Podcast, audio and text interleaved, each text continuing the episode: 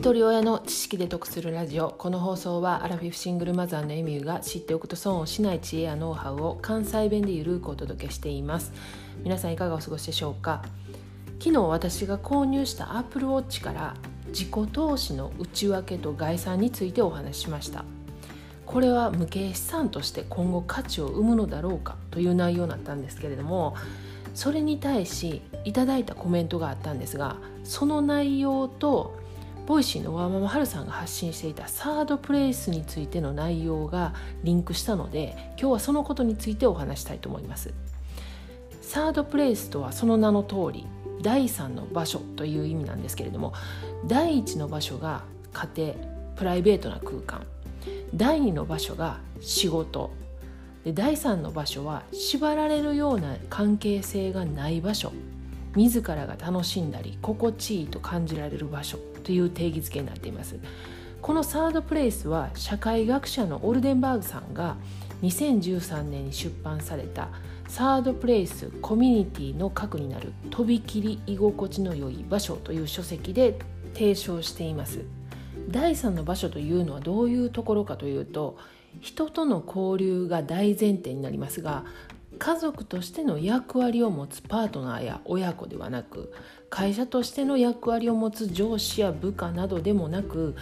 個人としてその場に属していて、まあ、お話ししたり気にかけてもらえる場所特別な予約も不要で、まあ、フラッと来てフラッと帰れるみたいな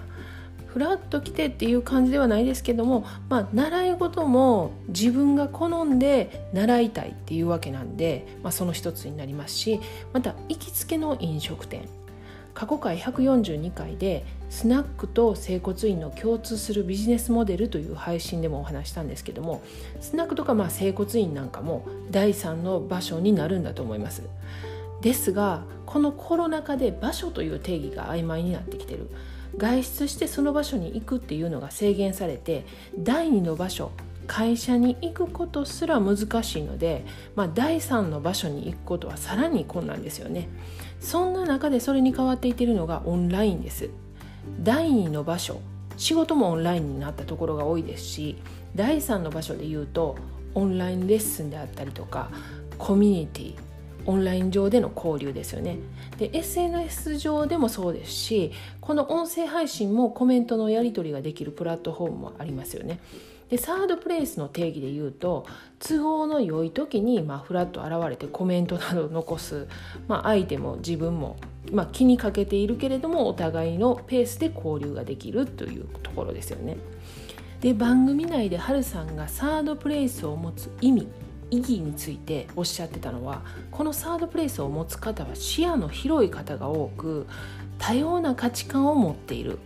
会社での上下関係もないし家族という親密な関係もない。斜めの関係性なんですよね。でこの多様な価値観を持って斜めの関係性からいろんな意見をもらえるということは人間の視野や視座を上げてくれるので俯瞰的にものを見れる人が多いのではないかということ。〇〇会社の課長とか〇〇ちゃんのお母さんとか誰々さんの奥さんという肩書きから外れて活動することになるので個人力が上がるっていうことなんですね。で第一第二の場所では役割があってその役割を求められたりそれで判断される。でもそういう役割のない場所で一個人として認められて一個人として気軽な雑談ができて認知してもらえるのは価値があると言っていてまさにそうだなと思いました。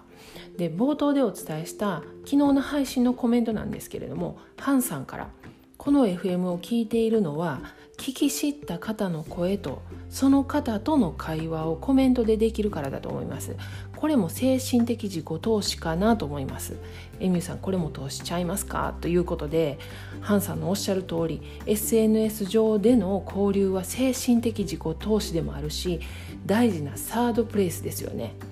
でまたハンさんをご存知の方多くいらっしゃって私が言うまでもないんですけれども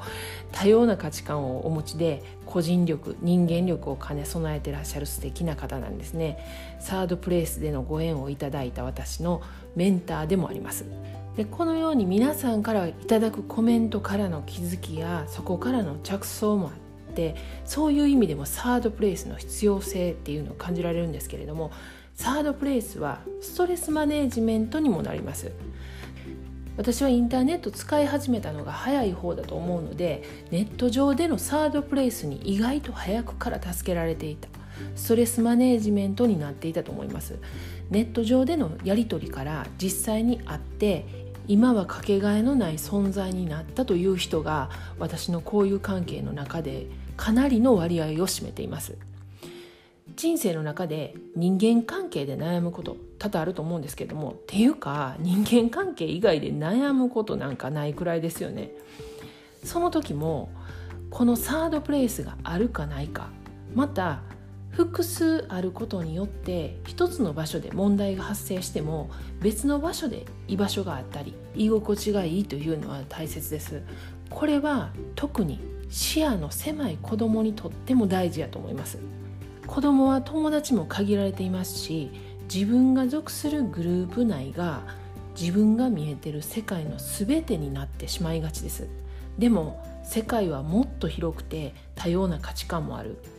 目の前にあるグループだけが全てじゃないしそこだけで自分の価値観を測る必要がないという意味でも大人も子供もこのサードプレイスの役割は大きいんじゃないかなと思いました。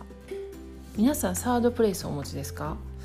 第1第2第3どういうふうに分かれているか、まあ、どれだけ持っているか居心地よく感じているかなど自分の中で分解することで新たな気づきとか発見があるかもしれません。私もまたサードプレイスの棚卸しをしてみたいと思います。では最後までお聴きいただきありがとうございました。今日も笑顔で。